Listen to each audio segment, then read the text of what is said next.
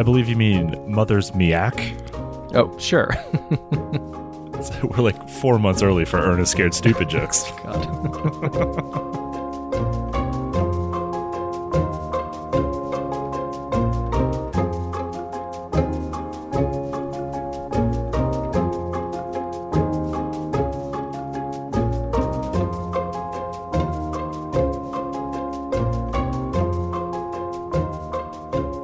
Live from the Mundangerous Anti-Venom Storage Locker in New York City, I'm your host Shane, and I'm your host, I-Hsien. and welcome to episode 248 of Total Party Thrill, a podcast for game masters and players where we discuss our campaigns in order to inspire yours. In this episode, we're talking about making, using, and curing poisons in your game. But first, the party takes new lodgings in the Gates of Mourning campaign. And later, the Dart Frog makes the same point over and over again in the Character Creation Forge. Hey, my name is James Introcaso, and I'm the host of Tabletop Babble, which is a role playing game discussion podcast where I bring on awesome industry guests like Matthew Mercer, Ruth Tillman, Wolfgang Bauer, Cat Cool, and so many others. We talk RPG news, give advice, laugh, argue. It is a fun time, just like you'd have at a convention or local friendly game store. Check out Tabletop Babble at Don'tSplitThePodcastNetwork.com. So, Shane, we're still at it. I'm kind of surprised that we're still allowed to be in this game. We have not died yet. That's actually also surprising. yeah, so we are playing through Castle Amber over on the Godsfall Twitch channel. Uh, we're on, I don't know, probably episode five this week. Five. Yeah. It will be uh, tomorrow, Friday, at uh, probably 7 p.m. Eastern Time. Something like that. Yep. Uh, you'll you'll get a note in the Discord. Yeah, and our uh, our intrepid heroes will continue through the second edition, first edition OD and D module, something from the early '80s, uh, in which we are trying to escape from the aforementioned Castle Amber, surrounded by lots of poisonous fog, and dealing with a crazy noble family who is cursed but doesn't really seem to know it. And that is DM'd by Aram Vartian of the Godsfall and Rise of the Demigods podcast. And our fellow players are Sally from the Struggle Bus podcast and Dylan from Canada. Yeah, every single week he plugs a different professor at his university. You know what? Uh, it makes me want to take online classes. Uh huh. Mm-hmm. Mm-hmm. Learn a little, more, a little bit more about physics. Mm-hmm yeah so if that interests you either for the d&d or the physics plugs you can join us at twitch.tv slash godsfall on friday nights. So I-Hsien where are we in the gates of mourning campaign? The gates of mourning campaign is our fifth edition d&d game set in eberron a sequel of sorts to the original morning glory campaign. And in central karrnath in the insular city of vedykar the party is chasing a killer yeah, so we have reconnected with Wilmo at the House Jorasco compound and then ambushed, uh, attempted to be murdered, and then narrowly escaped. So the party ducks into a nearby alley outside the compound to catch their breath. Warden conjures a shower of golden autumn leaves to heal their wounds. I think this is right when um, Healing Spirit uh, was released. Mm-hmm. Yep. And we all looked at it and we're like, hey, this is a good spell. Before it got errated. Right. Lenore, the rogue, gets that same sense again that they're being followed, but she isn't able to spot what it might be. Now, there doesn't seem to be any immediate pursuit from the halflings who were trying to murder them earlier, which seems a little confusing, but they don't wait around to find out if anyone is marshaling forces to come after them. So, assuming that our rooms at the inn are compromised, we decide, uh, against our better judgment, to go ask Lauren Davis for shelter. But first, they head back to the Temple of the Sovereign Host to pick up Ephraim's body, which they had left with a reluctant priest. And of course, the priest, after being released from Vesicod's suggestion spell, because he stopped concentrating on it to uh, paralyze a creepy cleric inside the compound, uh, the, the priest uh, decided to just quickly bury this body that he was stuck with in a simple but, you know, respectful pauper's grave. Uh, and then the party shows up and says, Hey, we'd like that body back that we deposited a couple hours ago. he is very confused. No one ever asks for the bodies back, but you know what? Fine. He waves his hand, casts mold earth and you know an entire uh, grave's worth of of dirt folds back and there's the coffin and they eventually drag it out of a hole and uh, take it with them Yep. So we carry a coffin through the streets of of, Vedic- of Vedykar not that weird to House Davis, uh, where the guards and servants seem to be expecting us. so back in the waiting room that they had been in before they are now here with a coffin and a dead body and they are greeted by the off-putting young girl lauren davis this time without her father taggart the ostensible head of the house although really this little girl seems to be in charge Yep. And she can tell that they have brought Ephraim's body with us. And so she says that she can tell we've brought Ephraim's body with us because she can smell it. And all of them, in fact, smell different from normal people. Um, suspecting that this child is much more than she seems, the party starts demanding answers. Yeah, I think this is the the time when you know your uh, the dramatic irony of you knowing who she actually is was like, all right, fine, but we're just gonna ask a bunch of questions, okay? Because things are weird enough now where we can sort of break um, uh, the suspension of disbelief. Uh huh. Yeah. Because of of course, dear listener, Lauren Davis is Arendis Val, the Lich Queen, Right. Who the party ran into and then I guess narrowly defeated Mhm. in uh, the original Morning Glory campaign. Correct.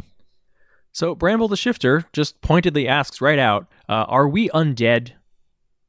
And she sort of shrugs, uh, and you know she muses, gets gets a little philosophical. She's like, "I mean, really, what actually separates living people from dead people, or you know, dead people from undead people?" And you know, like all of you are walking around and you're talking and you're thinking about things and you're feeling emotions. You know, um, dead bodies don't do that.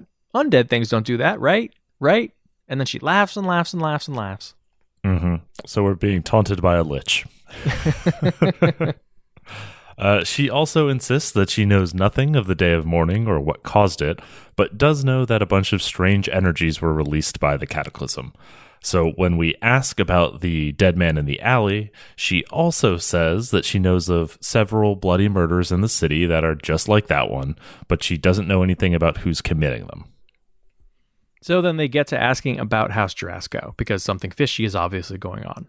And she says, from what she's heard, it is a house divided, which squares with what the party has guessed. Like there's some sort of internal faction that is out to get them. Because if the entire house had been out to get them, then they probably would have been pursued by uh, basically an army of halflings. Yeah, a, a far less subtle pursuit. Right. and this also checks out with what Wilmo suggested. You know, she's going to stay in the house, do some investigating, and try to figure out who's attacking them, but it doesn't seem like the entire house is arrayed against them. So the party then reluctantly asks for shelter, and Lauren Davis grants it. On the second floor of the mansion, each of them is given a fine room, although I think for the most part, all of you still like made camp every night in one person's room so that you, you weren't separated too much, which was probably a good idea. And then uh, she presents the party with a collection of jewelry as a gift. Uh, everyone can select one. There are brooches, there are clasps, rings, and amulets. Uh, and she she mentions that these are tokens of protection. Each of them, somewhere on on the piece of jewelry, contains a large, deep set bloodstone. And so the dramatic irony returns. uh, As yeah, as we know that these bloodstone amulets are uh, one way for Lauren Davis to keep tabs on us. Yeah, they're essentially permanent uh, scrying vessels for her. So, leaving Ephraim's body at the Davis compound, they decide to head back to the sanatorium to check on Bach. But when they get there and they head to his rooms, he's gone. They check with the attendant, who claims that they didn't see him leave at all. Then Lenore spots markings on the third story railing and footprints on the ground below. It would appear that Bach left in a hurry and he didn't take the front door. And we'll find out what happens next, next week. All right, so this week we are going to talk about poison. You know, that girl is. Right. Uh, so I think a lot like maybe disease, poison sort of gets overlooked. Um, in a lot of games, it's difficult to find a good sweet spot, right? Because either poison is super deadly, right? This is the the point of most poisons that you come across in fiction. You only find out someone's been it's dear lord, he's been poisoned when you're over a dead body, right? Mm-hmm. And then if the target doesn't die or they don't at least become like severely incapacitated for a while, then that just means they were kind of inconvenienced and that means your poison didn't work. It failed. Or the other option is it's easily avoided or cured, you know? Uh, in a lot of games, fantasy games, but also, you know, sci-fi games, eh, even like modern games, there are antidotes. You've got access to magic that just neutralizes or cures a poison. Um, there are a lot of different creatures that mitigate or completely avoid the effects of poison altogether. Yeah, and then you also run into this problem where poisons that are able to affect high level or very powerful PCs in the world have to be so strong that they have world breaking ramifications or effects so devastating that they're effectively like a save or die condition. Right. Like, I mean, you just D and D as an example. You know, if you're a high level character, you've got what 115 hit points, and in order to have a poison that does that much damage to actually threaten your life and isn't just an inconvenience before you get a healing spell, um, that's like enough poison to kill an entire town of commoners. Mm-hmm. Yeah, yeah, that's the, a drop in the well kind of problem. Right. Exactly. And then on top of that, you've got a lot of monsters and enemies that are going to be completely immune to any kind of poison, uh, any kind of robot. Undead creatures are usually immune because they don't have functioning physiologies. Uh, constructs, any creature without a corporeal form, you know, an, an angel or certain kinds of aliens. And of course, if you're in vehicle combat, your las rifle is going to work just as effectively against a tank uh, or treads or a car your poison dagger will do nothing. Mm. Lead poisoning. Ah. That's I, I, love that scene in every cowboy movie where they're stooped over the the dead gunslinger and like, he's been poisoned. he was shot seven days ago. it was a minor wound. but then I think the the takeaway here is that Poison really benefits from a GM who is willing to incorporate it and use it as a plot point more so than it is as just an an added source of damage. Mm-hmm. Mm-hmm. All right, so when you're talking about and exploring the use of poison in a game, it's useful to remember and then try to use the kinds of tropes that have been tied to poison historically. And honestly, like most of them are pretty negative like what was it back in was it original D&D? I think it even went through second edition too. Like if you used poison, you were an evil character. Mm-hmm. I think paladins who used poison like immediately fell. Like any kind of poison in in any kind of circumstance. Right. Yeah, you, you get this thing where like sure, it's fine to stab people because that's honorable, but if you put cyanide in their drink, you immediately fall, you immediately go to hell, you're immediately, you know, untrustworthy, dishonorable, uh, evil. Yeah, or you know, you are in a duel and you put poison on your blade and they can see you do it and you say, "Hey, I'm putting poison on my blade." Apparently that's still dishonorable for some reason. right. yeah, there's I mean there's also like a, a, patriarchy thing here where poison is like historically viewed as the woman's weapon, mm-hmm, right? Mm-hmm. Because it doesn't involve physical strength. I think that's probably one of the reasons that you you get this trope of, you know, a poisoner is by nature evil, and they're sort of tied together in that you have an evil person, and so they choose poison, mm-hmm. right? Um, you also get like the the obsessed killer, like a person who poisons wouldn't ever stop. They kind of do it for fun. Um, they do it because they like to watch people die. Because once someone is poisoned, you can sort of stand there and enjoy their death and these aren't necessarily things you don't want to incorporate in your game, but they are things that you should be aware of that maybe other people have in their heads, or or, or they are tropey, so you don't necessarily want to always lean into them. You also get the mad scientist, the the kind of person who loves to create new kinds of poisons and they're fascinated by like the effects on you know human physiology and and this sort of makes them uh amoral about it they're not necessarily trying to kill as many people as possible but they are less concerned about maybe collateral damage. Yeah, this is the poison ivy, right? Right. Yeah, yeah. I just I'm making new children. um, and then of course the angel of death, right? So just um, one who wants to cause death by any means necessary. uh, poison is a great way to uh, mass murder. So when you're using it, either if you are a, playing a poisoner character or you know you've got one in your game, think about verisimilitude. Um, take inspiration from real life when you are figuring out how poisons are going to work in your game, but don't be beholden to real life. Right? Like for example, most games just sort of lump all poisons together. There's like a, a blanket antitoxin, and that's going to cure quote unquote poison. Or if you're immune to poison, then you're you're just immune to every single kind of poison that might exist in the entire universe. But you can do things like, you know, consider having specific antidotes to specific toxins.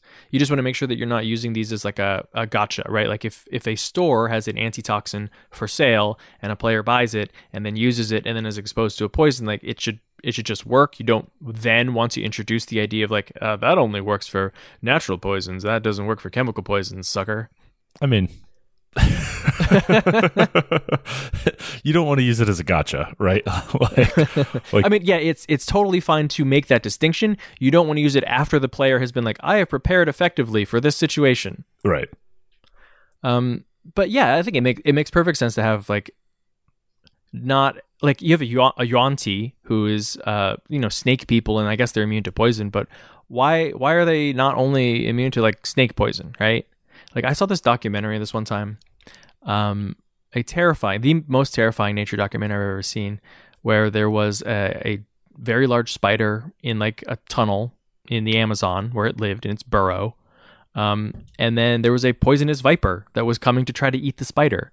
Um, except that both of these creatures were so horrendously venomous that either one of them could kill the other and it was just a question of who got first strike. And the spider got first strike, and then the spider ate the snake. I hate your use of poison and venom interchangeably in this situation. but they are both they, toxic. They they are both venomous. nope. the snake is venomous. The the spider is poisonous. Wait, what? No, the yeah. spider is also venomous. Nope, the spider has poison throughout its body. The snake has no, venom. it injects. It injects. The spider bit the snake, and that injected the snake with poison. Okay, so when you use this, uh, I think the the point to that story, of course, is that the poison is very fast acting, right? like you, uh, you have it kind of you you get it. It's injected in one round, and you start showing the symptoms within seconds or hours. Yeah, like it actually makes it easier to use poison in combat because it already is functioning at the speed of your game. Right. Um, and then you know it can it can have as short or long a tail as you want right? You have uh, poisons that will wear off with like whatever several saving throws or a few checks or you know the administration of um, first aid? Uh, or you'll just have an effect that lasts like for a few hours and you just need to sort of wait for it to wear off and maybe it doesn't even ultimately need an antidote although if you get one early then you're cured.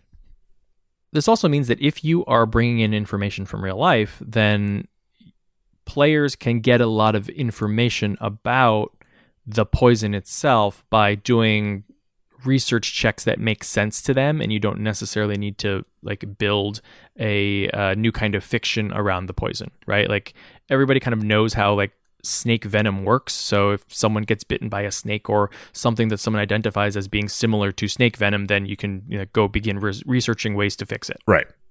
So let's talk about how to apply poison carefully wear gloves.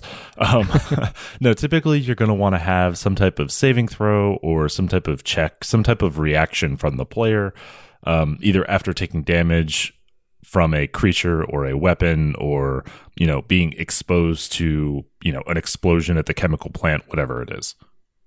Yeah, I think this is probably one of the most interesting levers to pull. Like, how are you applying the poison? You know, how did the target get poisoned? Do they know they are poisoned? When did they get poisoned before they started showing the effects? By whom? Was it one of the one of the party members? Was one of the party members poisoned? Uh, was it an NPC? You know, I like that poison is one of those things that you know you can it plays an effect in combat, but then it's so easy to use in social situations. Like it's one of the few damage types that maybe is even more effective in a social situation. Yeah, and and you got to keep in mind um, as we talk through these, like some of these make more sense for NPCs than they do for mm-hmm. PCs, right? Like generally, you aren't going to make a saving throw for an NPC. Um, like if it's applied by another NPC, right? That's just going to be a plot point. But if the piece, if the characters are doing that, if the players are trying to poison somebody, like they probably do get a save. Right, and and of course, if someone is trying to poison your your players, you don't want to remove the agency by just saying, "Haha, you're poisoned, idiot." I mean, unless they're like, "Hey, I'm going to drink this poison to prove I can." right. You've identified this as poison. Do you drink it? Why, yes, I do. Congratulations. Um, think about uh, the different application types. So, um, the 5e DMG lists a few types. I don't think it quite covers all of them, um, but I think they're relatively comp- comprehensive. You have, in order of like least exposure to most intimate exposure, I guess, might be inhaled, right? It's just something that you need to breathe in or maybe even like be exposed to in a gaseous form, uh, you know, next to your skin. Mm-hmm. Uh, you have contact, which means you actually need to. It needs to be absorbed through the skin, so you you could be splashed with it, um, or you know you could have, you could touch a poisonous creature. Yeah, you have ingested, which means you of course must eat it. And then you have injury, which means it's probably coated on a blade or some sort of like slashing or piercing weapon, and you have been stabbed uh, or poked with it. And then, And then also, I would probably add long term exposure here. Um, this is just sort of like ambient poison. This is probably more likely for something like you know chemical poison, radiation, something like that, where it exists at a long at a low level for a long time, and you don't necessarily know until you've been around it for a while. yeah, and I, see why that gets left out of the DMG because it's it's a tricky thing to use uh, without some type of foreshadowing or you know a, a third party as the victim. You know, Mhm. like just saying, "Oh, well, they've been quietly poisoning you with arsenic the entire time, and now you're at critical levels." Like, why did you trust that hostile owner? Like, okay, um, so I never got a chance to do anything about it. Never knew it was happening. Like, that's a compelling story now. Like, great, I'm laid low by like my choice of inn. Right. Like, um, you know, I why didn't I never get tipped off to this in any way, and why were we not investigating? You're right. I think it works much better as like this town is suffering from a malady. Nobody knows what's going on. Is it a curse? Is it undead? Uh, is it a disease? Oh, it turns out like it's an ambient poison effect, and we've figured that out. And you know, we've been here not as long, so we're less affected. But if we stay and try to fix this thing, the chances are that we will become affected. Right. Um, and then I think what separates all of these things is sort of the obviousness of their application. How aware are you that you've been exposed? The ease of the application. You know, what kind of timing is involved? What kind of cooperation of the victim is in- involved? You know, how much manipulation is required to accomplish it? And then also just the area of effect and the collateral damage that is at risk of exposure. You know, like a, a cloud kill high risk of collateral damage you know like a stiff breeze and all of a sudden that cloud kill is affecting the the orphanage next door Right. Harder to use in a dinner party, pretty obvious, but ease of application, one high action. high Yeah. Cooperation, none required.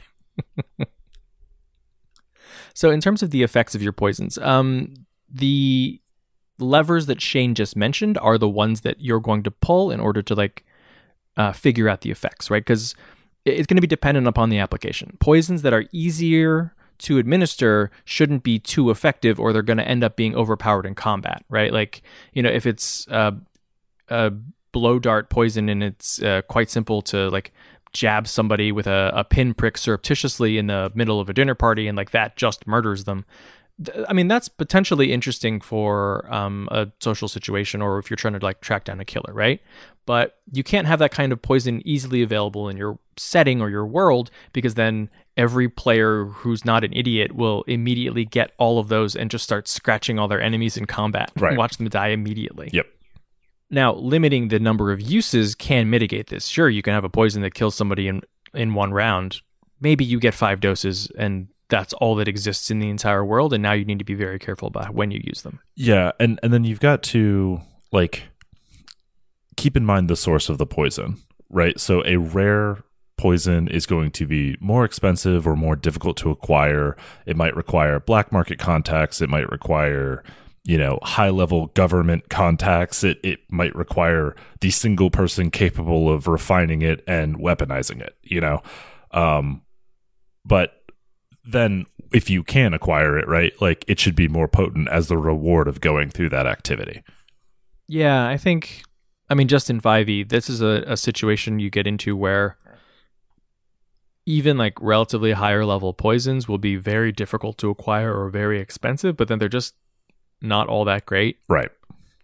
Um, so they really just don't become worth it. So you you need to sort of like test your party's um, ability and interest in getting their hands on these things uh, with their efficacy.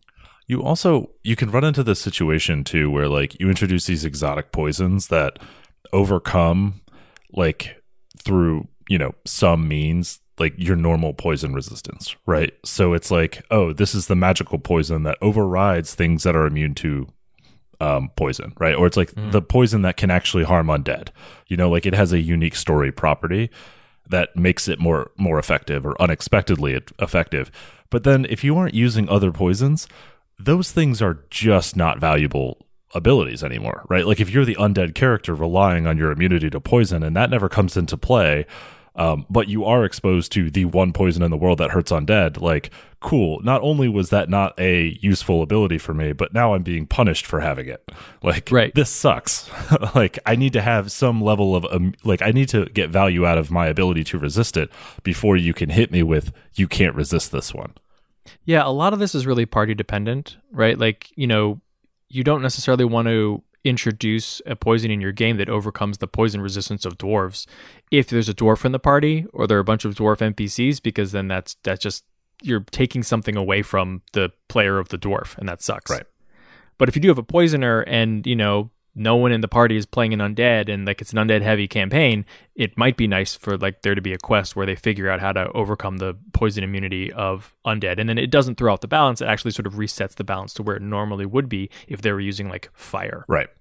So in combat, typically poison is just deals a bunch of extra damage. Um, it can also add debuff effects, or you can have it only do debuff and no damage, and that can be a good way of weakening a poison that's going to be much too powerful uh, if it's basically used every round in combat while still keeping it effective. You know, it doesn't. It means that you can't immediately kill an enemy, but you can make them easier to kill, and it becomes more of a support feature. Yeah, and then keep in mind how that will affect different player characters differently. Um, like the poison condition makes gives you disadvantage on attack uh, on attacks, which kills your rogue. Like your rogue never sneak attacks now. He- your rogue is useless.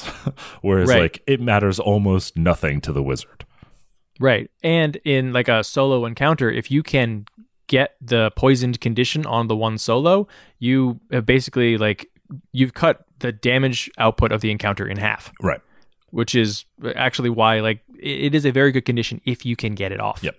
Out of combat though, poison effects become much more of a story point. Shane, you already sort of alluded to this like it can kind of be anything and it can be a lot more powerful because it you don't necessarily have to make it available to player characters outside of this particular scenario. Like they might be dealing with it more in terms of trying to fix it rather than trying to recreate the poison. Right. It might be destroy this poison and its creator rather than weaponize this poison. You can also have poisons that uh, create psychological effects. Um, you can model this as debuffs in combat or bonuses or penalties in um, to skills and social situations. It can also just be like unreliable information from the narrator from the GM. You know, like you are 100% sure that you see it this way and when you interact with it it is something different Yeah, I like the idea of um, a poison that doesn't necessarily kill you, but it like discombobulates you, and so you might you might get like penalties to balance or whatever, but like now you have advantage on uh, saves against fear or whatever, you know, because it's just screwing up your system entirely. right And then consider things like intimidation or fear effects. And this isn't even necessarily versus someone who has been poisoned, or though it could be. But um, there's al- there is that trope that I actually love, where like someone has just been poisoned, and now you tell them, "I just poisoned you. You will die in an hour. This is my leverage over you. Hey, here's the antidote right here. What will you do to get this back?" yeah like you're working for me because you need the antidote every three days if you don't get it you'll die Right. Right. So for two days, you get to work on trying to kill me. And for that one day, you better do what I tell you because you need that Right. dose. And you know what? After three doses of this antidote, you'll be fine. You'll be cured. You got you just got to do three jobs for me. Yeah, exactly. No big deal. Uh, the the other thing is even like in the moment, um, even if you're not telling somebody that you have poisoned them, if they are poisoned, they're now they're feeling these effects, but they don't necessarily know what's going on, right? Like their heart is racing, they're they're sweating, they're like they're feeling really bad as the poison is taking effect, but they don't know that they've been poisoned. They don't know if it's some sort of, you know, spell or disease or something. And even if they do know it's poison, they may not necessarily know what kind it is or how to fix it. And that makes them extremely susceptible to manipulation. Yep. Uh, also, keep in mind that poisons are usually administered by venomous creatures. So you've got your ambush predators, or it could be a defense mechanism for prey. Um, either way, you want to make sure that if these are you know exotic critters that are running around in a new location, that you somehow tip off what the cure might be. Yeah. Or if you discover the creature first, then it might become apparent very obviously like what the cure might be. It's the antivenom from this creature. But hey, I've never seen this kind of like lizard before. It's apparently extremely venomous. Let's be on the lookout. Actually, we don't know what the effects of this venom might be, right? Because we've never seen anybody injected with it. Right. That's uh that's like the first rule of like getting bit by something is figure out what bit you. you know? Right. Like, you cannot let that creature escape. Uh, And like we said, uh, poison can also be due to envi- environmental exposure. So you can have an entire area that's just poisoned, right? Like Chernobyl, and you know, uh, thirty thousand years in the future, someone lands on planet Earth and goes to you know that area, and they start feeling sick after a while, and they're not really sure why. yeah. Um, but you can also have like a single item, right? Like mercury poisoning is a thing. People would carry around vials of mercury to, you know, as like a tool essentially, and didn't know that exposure to it, especially long term, was extremely hazardous to your health. Yep. Um, a cube of lead is is very useful, right? It's easily malleable. Um, it's dense, uh, but you, you probably shouldn't be like using um, working it with your bare hands and then eating. But who knows? Yeah, this is like uh, you know, radium poisoning. Right. W- Used to be used to make glow in the dark uh watches. like God. turns out everybody who was painting radium on their watch hands uh, in the factories ended up getting cancer. Mm-hmm. So in this case, the effects probably don't show up for a long time, um, and then it might be a lot stronger than it would have been with just a minor bit of initial exposure. So again, it's more of a story point. And then consider there might be a biological or chemical source for the poison. Um, you know, w- could inform different ways of treating or preventing proactively.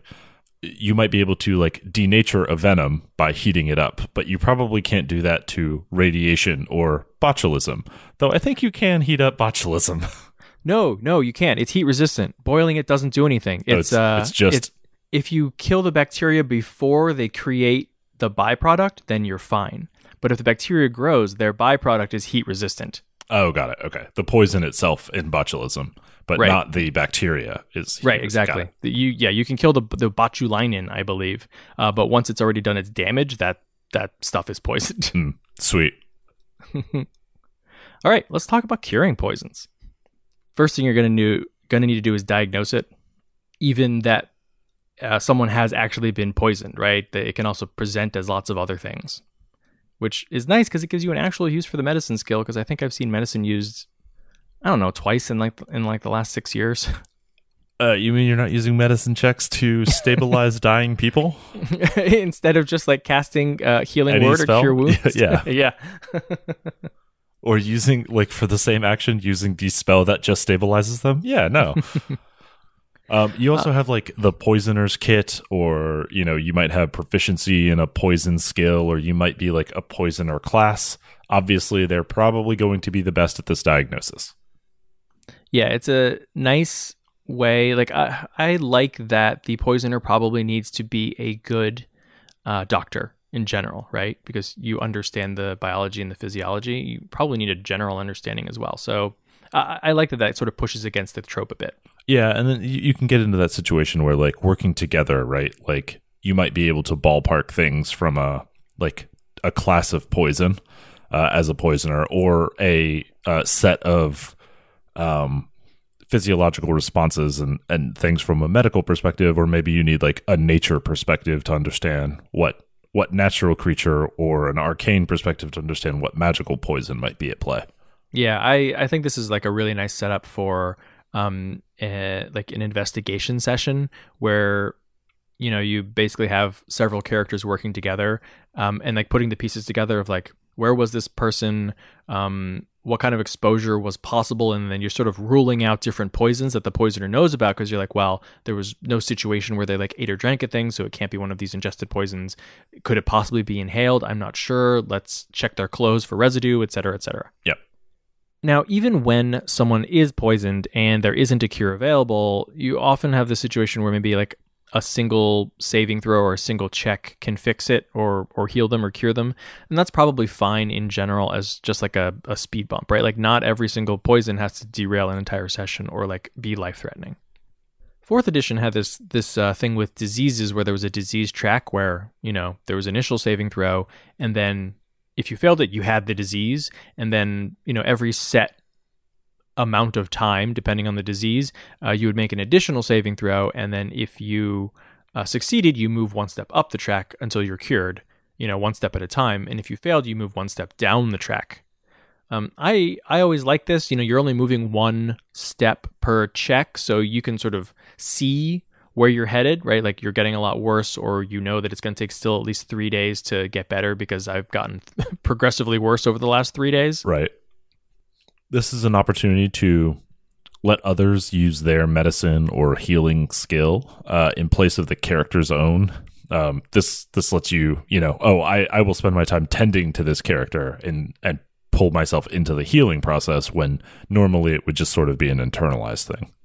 Yeah, um, I've seen some systems where you know the tending physician basically just makes the checks instead, right? Like I, you know, spend a use of doctor, and then you don't need to worry about it as as the victim. I have you covered, or it'll be like I spend a use of doctor, and then you have whatever advantage, or you know, you get a bonus to, um, you know, uh, recovering. Yeah, and like in a game, um, like in a gumshoe game, something like that, you might just spend from your pool in order to like move in one direction or the other, right? Like instead of rolling for it, you might just let your knowledge take over in that case, and that would just benefit the uh, the character who's poisoned. Yeah, you can do it either way, right? It could be like I am very tough, and so I spend from that pool, and like I recover one step, or I'm an excellent doctor, I spend from that pool, you recover one step. Right. Remember that a lot of poisons are going to be so fast acting that the antidote basically kind of needs to be on hand in order for it to be effective before the character is like incapacitated or just dead. And, you know, normally this is going to be a problem because you can't prep for it. But if you telegraph it, you know, let people know that they're dealing with poison. Maybe they are up against a poisoner, and so they they you know know that they need to prepare. They can plan appropriately, and, and this can actually be a little bit of fun where you have the party start becoming a little paranoid about like what they're eating or like what equipment, what protective equipment they have, or you know who they're coming into contact with, or like how many stores of anti venom they're carrying around with them. Right. How many times can we afford to get bit? Right. So, something that you're often going to be tempted to do is to limit the benefits of magical healing. So, at like mid to high levels, a lot of times those antidotes are very easy to come by. You can conjure them, you can buy them, you have the contacts necessary, um, you have magical solutions or technological solutions that just invalidate them. A couple ways you can go about this. You could just be fine with it, right? Like let them spend the minor resource in order to not be poisoned anymore. Um, that just means that like if they're using lesser lesser restoration to get rid of a poison, they're not casting invisibility or they're not casting a hold person. Honestly, I'd much rather have them spend lesser uh, restoration. And one thing to remember here is that poison, unlike disease, at least for the most part, like once you've recovered from a disease, you often will have antibodies and then you won't get it again. But a poison, you can develop antibodies to a poison, but it's it's much less likely um, and I think it takes a, a lot more exposure, and it's got to be done over a long period of time. Yeah, like Mithridatism is a thing, but Right. typically not on an RPG scale. Right. you can uh, be immune to iocane powder if you really want, but you're going to need to carry around a lot of iocane powder, powder, and you better have told me about that in your backstory. yeah, and you probably need the proper permits. right. so it means that, sure, they spend that resource to not be poisoned. That doesn't mean they can't get poisoned again. Right. Then the other trope that fits here is that there is a specific cure, right? Um, a lot of times this is for magical poisons or like also like thematic, almost like story driven poisons. You know, like Mm. if you're poisoned by a fae, it's probably about like comeuppance or a lesson learned and and it's magical in nature not necessarily just the physiological nature right it's Right. like you need nightshade in order to counteract this poison because like you're dead on the inside right Right. Nightshade is also a poison. That's why I thought it was funny. right So in this instance, you probably need some sort of like magical or rare ingredient, or or it even could be a common ingredient, but you've got to figure out what that common ingredient is, right? Yeah. Like you just need you need to chug half a gallon of milk to counteract the poison in your system, but you need to know that that's what you need to do. Uh, it could also just be a quest, right? This is probably best if it's an NPC who's been poisoned and they've got some time and they're lingering.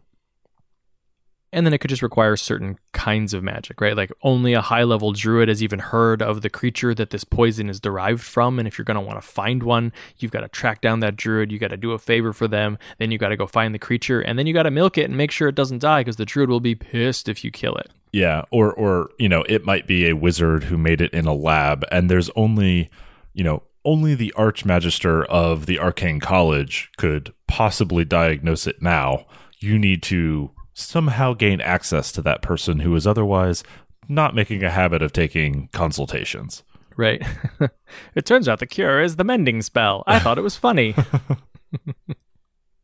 Uh, you can also have a situation where, you know, you start off with a debuff, um, and it's kind of annoying, but then that progresses to an injury, and then you can't cure the poison, but you can cure you can cure the effect. You can Uh, cure the injury, right? So, sure, I I don't recover from this poison on my own. I end up taking like a bunch of HP damage.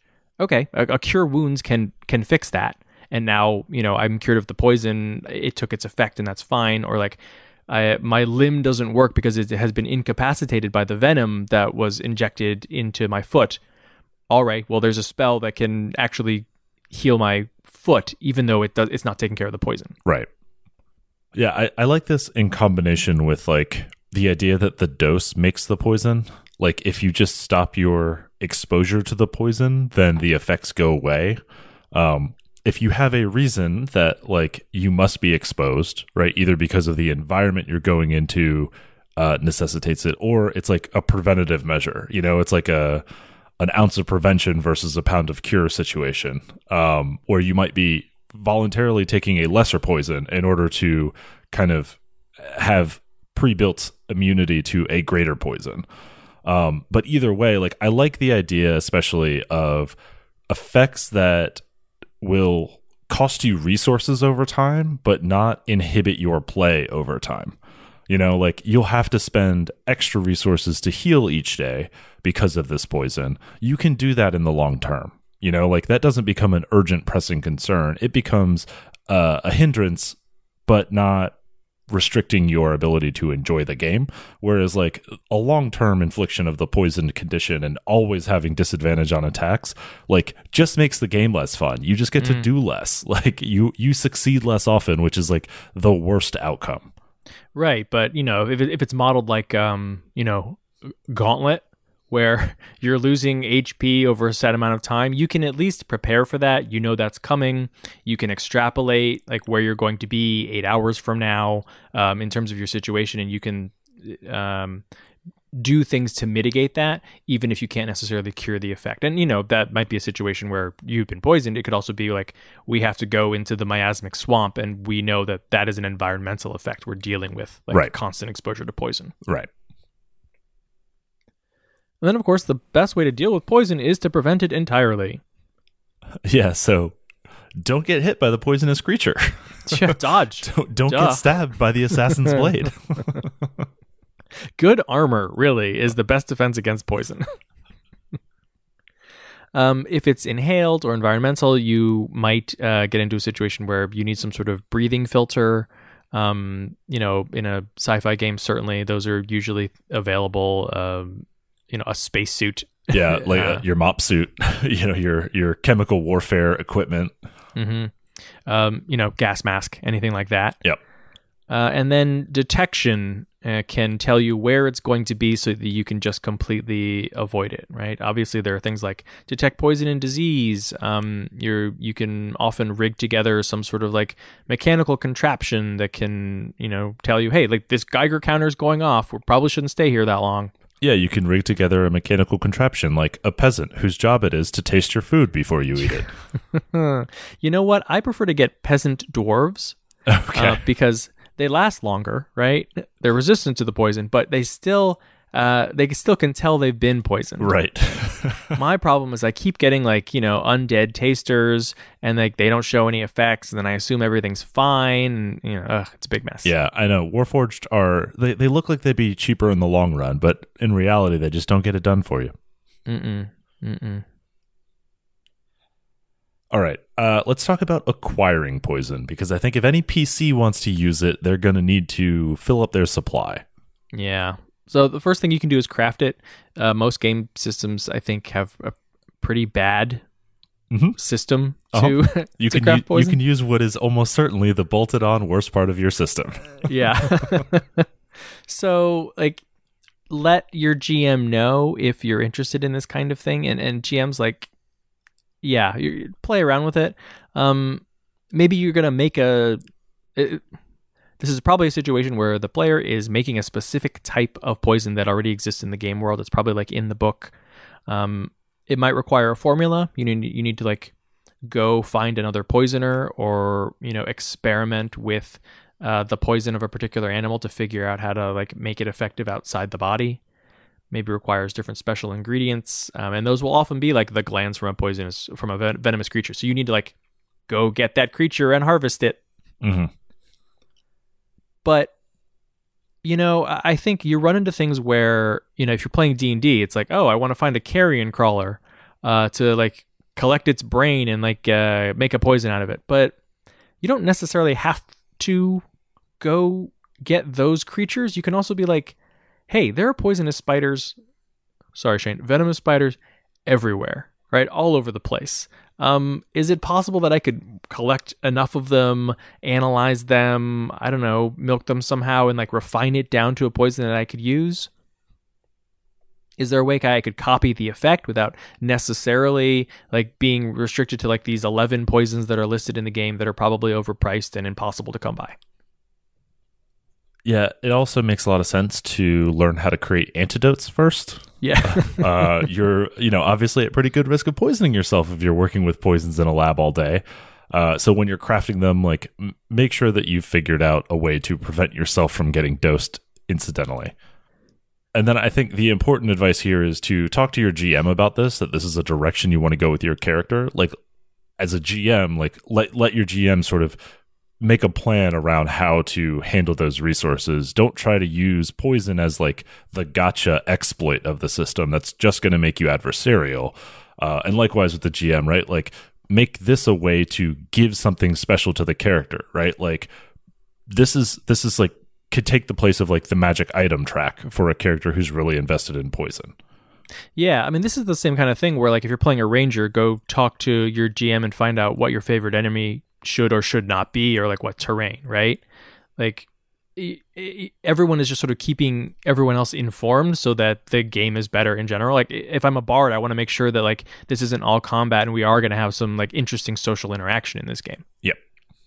Uh, and then you know maybe you're just going to make an entirely new poison, often for a very specific purpose in the game. Like the party is concocting a plan and you're the poisoner and you're like hey maybe i can just make something uh, that will be very useful for us i can put together a truth serum or i can you know find something that will uh, put the nobles to sleep uh, while we like change the instructions from the generals Mhm. So this could be a you know it could be a side quest for the poisoner character, but it it's probably more fun if it's uh, tied into the main quest for the entire party, so that everybody has something to do. And the poisoner's job is to like make the poison, but everyone else needs to like get inside, um, you know, get past the guards, uh, you know, make sure that there's no trace of themselves left behind, etc. Yeah, this feels like uh, an early step in like a Blades in the Dark job. You know, like like we did our investigation. We know what this poison to look like. Now we just got to go get it. And then keep in mind, creating a new poison will likely require some type of special ingredient, uh, not necessarily from an animal source. You know, it could be just uh, any number of ordinarily toxic substances fungi, plants, metals, industrial chemicals, waste products, etc. Yeah, I like the idea of like a, a Shadowrun game where you just go to the power plant and like gather some runoff, and that's what you're making your poison out of. right. Um, and then, you know, as a poisoner, you might have like a signature concoction or like a favored application method. You, um, you know, specialize in inhaled poisons, right? And you know, that's probably a good one where you want to try to become immune to it yourself, or, or you know, do- dose yourself. well, you know, the ragman. okay. I mean, that works as contact too, right?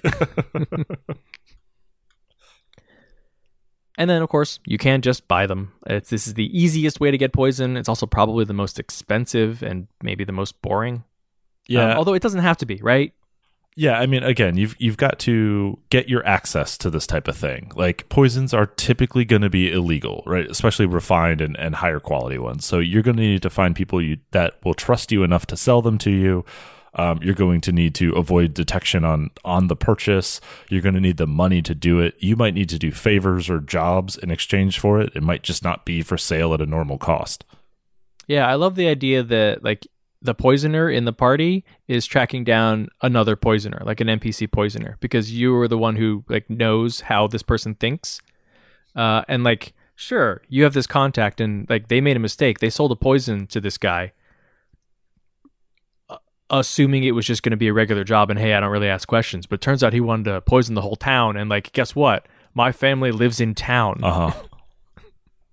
and I, I think what you want to be careful here is that this is not the this is not a penalty or a burden to the character who wants to explore this, right? If if you're bought into the idea of having a poisoner as a PC, like this needs to be one of the avenues in which they invest their cash that tracks along with the other avenues that the other characters are investing their cash and they need to stay roughly equivalent on their benefit. Yeah, like you said, if this is going to replace magic items, then these poisons should be like very good um, and reliable. Um, if it if it's just an addition, then you know maybe this is something that they're using on as opposed to like stronghold stuff or a warhorse or whatever. Right. But keep keep it on par. All right. Do you hear that, I-Hsien? No, it's a very silent and quick acting, but you'll feel the effects soon. Well, then it's time to move on to the character creation forge and figure out who we rolled up that's immune to this problem. But before we do that, let's talk about how our listeners can get in contact with us.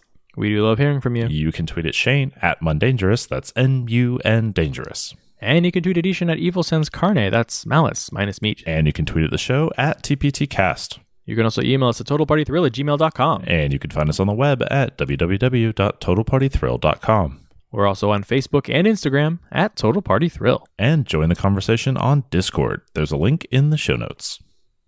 So this week in the Character Creation Forge, we are building the Dart Frog. I-Hsien, what is the dart frog? Uh, poisonous and stabby. Okay. I mean, is it a grung?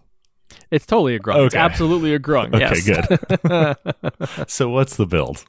It is Arcane Archer Fighter 16, Assassin Rogue 3, Nature Cleric 1.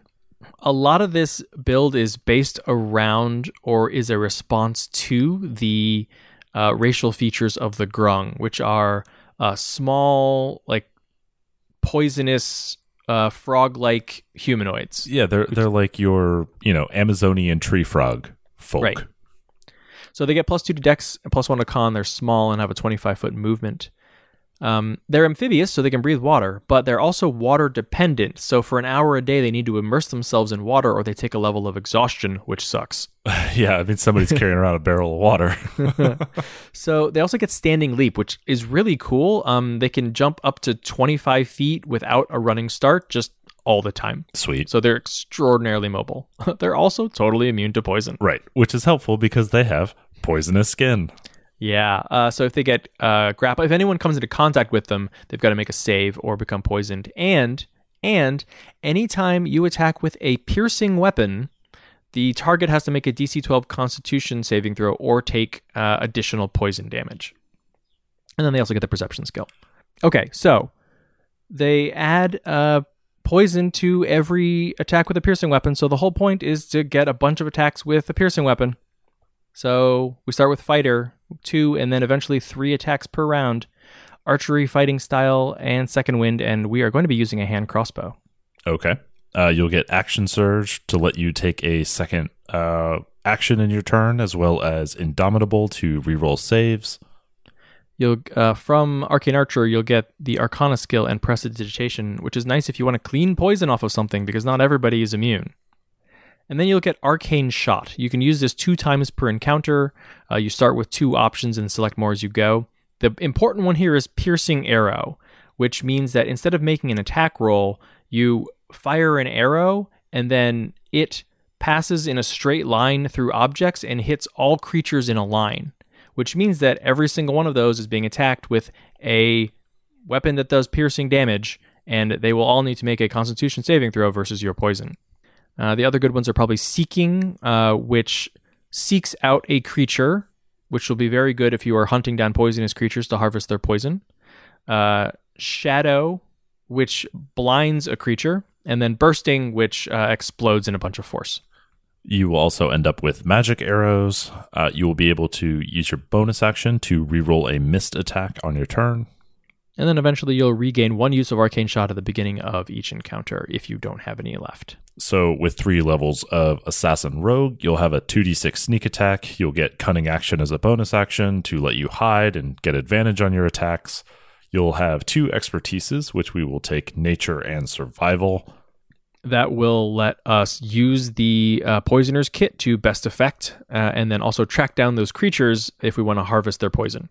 You will also get the Disguise Kit and Poisoner's Kit proficiency. Of course, handy to disguise yourself as a less poisonous grung.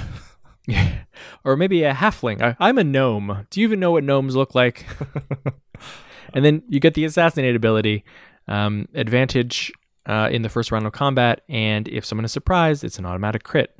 Now, from your single level of cleric, the reason we have this is well, there are multiple reasons. The first off is the guidance cantrip, which will give you an additional d4 to all of those poison checks, which will make it much more likely that you're going to be able to uh, harvest poisons effectively.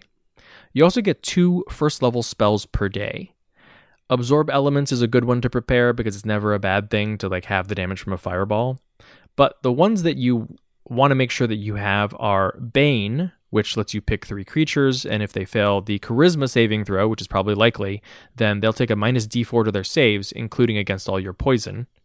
And create or destroy water, which is going to make 10 gallons of water for you. If you use both your slots, that's 20 gallons, and that should be enough uh, to bathe in if you have no other source of water so that you don't get exhaustion because you're amphibious. Uh, you will also get the Druid cantrip Shape Water to um, help distribute that water over your amphibious body. Right. I think, you know, you could probably get by with very little water, but if all of it is just encasing you sort of like a suit. Right. Right. right. For feats, we're going to want Crossbow Master, which removes the loading property from the crossbows, lets us shoot uh, straight up in melee combat, and more importantly, lets us make a bonus action attack with a hand crossbow. So every round, we're going to be doing two, eventually three shots with the hand crossbow, and then another bonus action. And then if we want two to three more with Action Surge, we can. Uh, you'll also want to take the Sharpshooter uh, feat, which will give you extra damage in exchange for reducing your accuracy.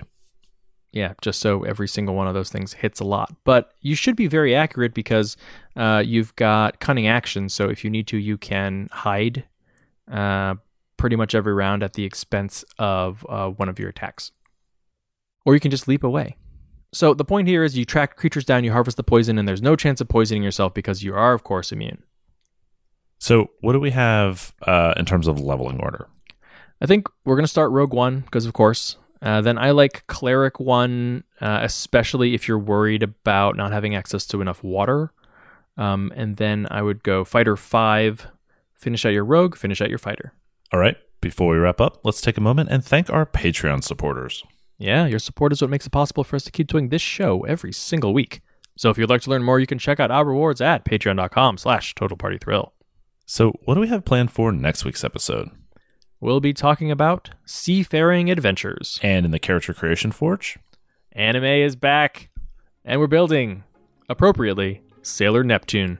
Well, that's it for episode 248 of Total Party Thrill. I hope we lived up to our name, but either way, I'm Shane. And I'm I-Hsien. Thanks for listening.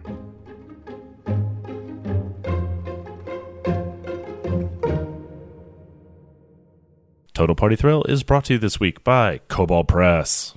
The Kobold Press store offers the full line of 5th edition titles from Tome of Beasts to Guide to Game Design, plus hundreds of adventures, map packs, and more. Settings like Midgard and Southlands and all those cool things. Yep, all of their 5e titles are available in both print and PDF or in money saving bundles. Virtual tabletop versions are available from Roll20 and Fantasy Grounds, and orders ship within 24 hours uh, while supplies last, right? So maybe get them right now. Yeah, go now. go now to koboldpress.com and pick them up and tell them DSPN sent you.